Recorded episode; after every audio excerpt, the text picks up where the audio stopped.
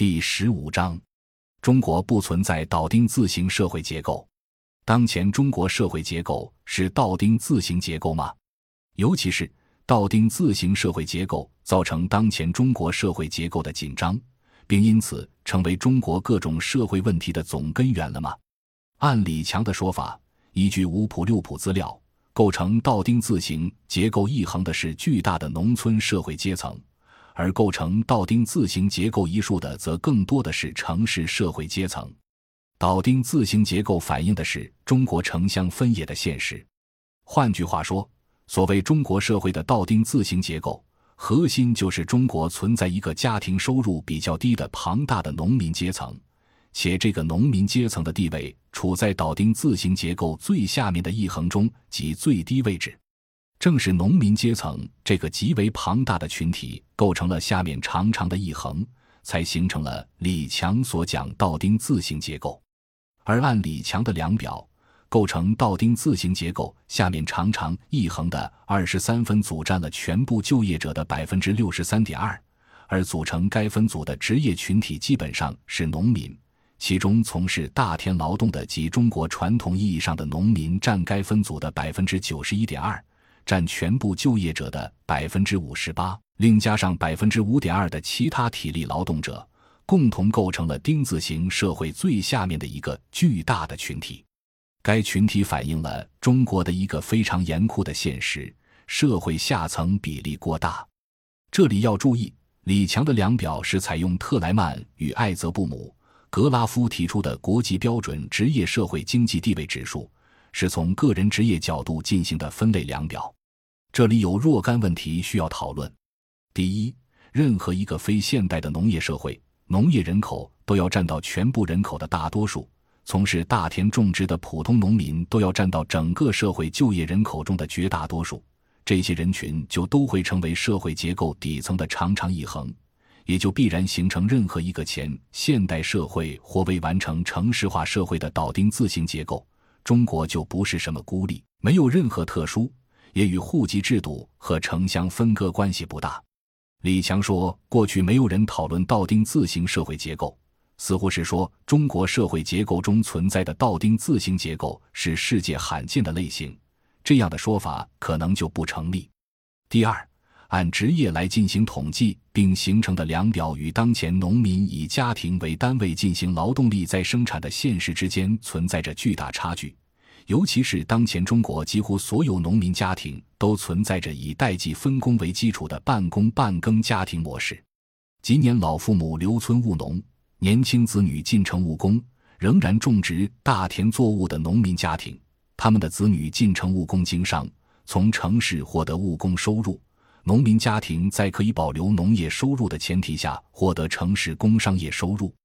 所以农民家庭收入获得了持续增长。将农民家庭收入分解为个人务农的职业收入与进城务工的职业收入，这样按个人职业进行分类制成的量表，就完全反映不出农民阶层的实际情况。这样讨论问题所得出结果也就相当不可靠。第三。中国农村经过社会主义改造，形成了集体土地所有制，分田到户时以村社集体为单位，农户按人均分土地，并因此形成了全国农村人均一亩三分，户均不过十亩的小农家庭经营格局。农户之间的农业收入相差不大。随着城市工商业的发展，到二十世纪九十年代，农村青壮年劳动力大量进城务工。全国统一的劳动力市场形成，进城农民工因此可以获得全国平均劳动工资。农户家庭收入之间的差距，往往只与家庭中劳动人口占全部人口的比例有关。劳动人口多，农民家庭收入就高；消费人口多，农民家庭收入就低。总体来讲，农民家庭之间的收入差距不是很大。无论是农业收入还是务工收入，都在同一档次。正是因此而形成了倒丁字形结构底下的长长一横。第四，当前农民家庭的农业收入中有相当大的自给自足成分，并未进入统计，比如庭院经济和捞鱼摸虾收入等。农民大都有自己的住房，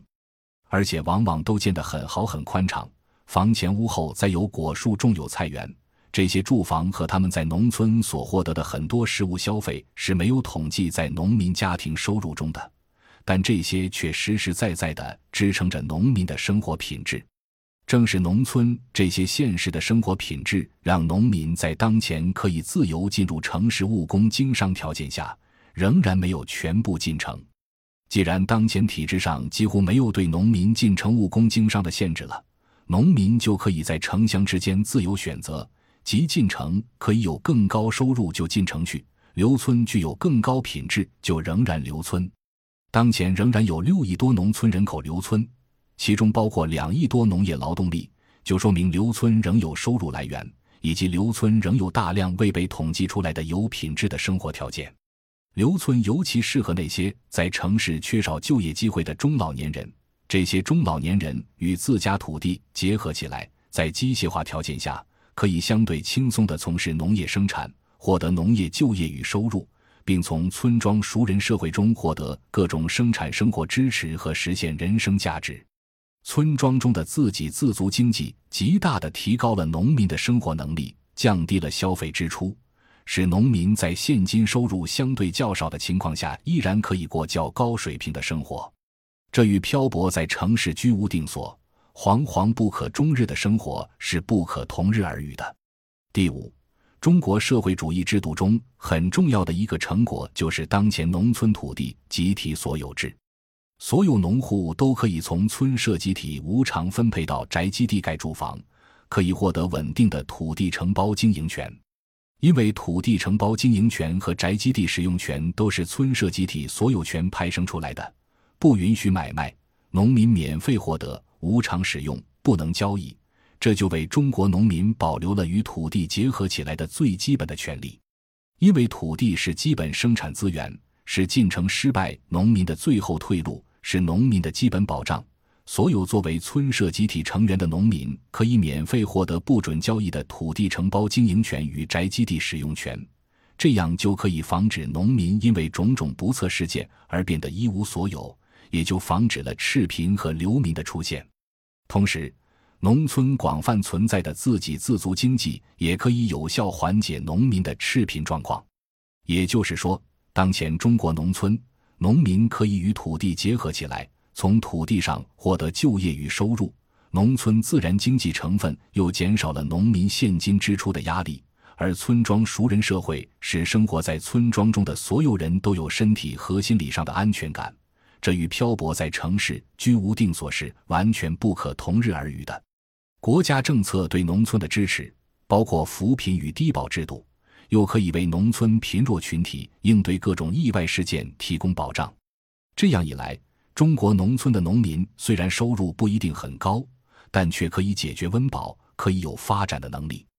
有条件就进城务工经商，奋力一搏，成功就融入城市。不成功，他们还可以退守农村。因此，当我们进入倒钉子下面长长一横时，就可能发现，这个长长一横中的农民阶层是处在国家的保护之下的，即处在不允许城市资本下乡侵占他们的土地与家园的制度安排之下。这一横与倒钉子上面的一竖根本就不在一个结构里，因为不在一个结构里，下面的一横与上面的一竖就不可能形成倒钉子的结构。更不可能因为这样一个倒钉子结构带来结构紧张，因此也就谈不上倒钉子社会结构成为中国各种社会问题的总根源。感谢您的收听，本集已经播讲完毕。喜欢请订阅专辑，关注主播主页，更多精彩内容等着你。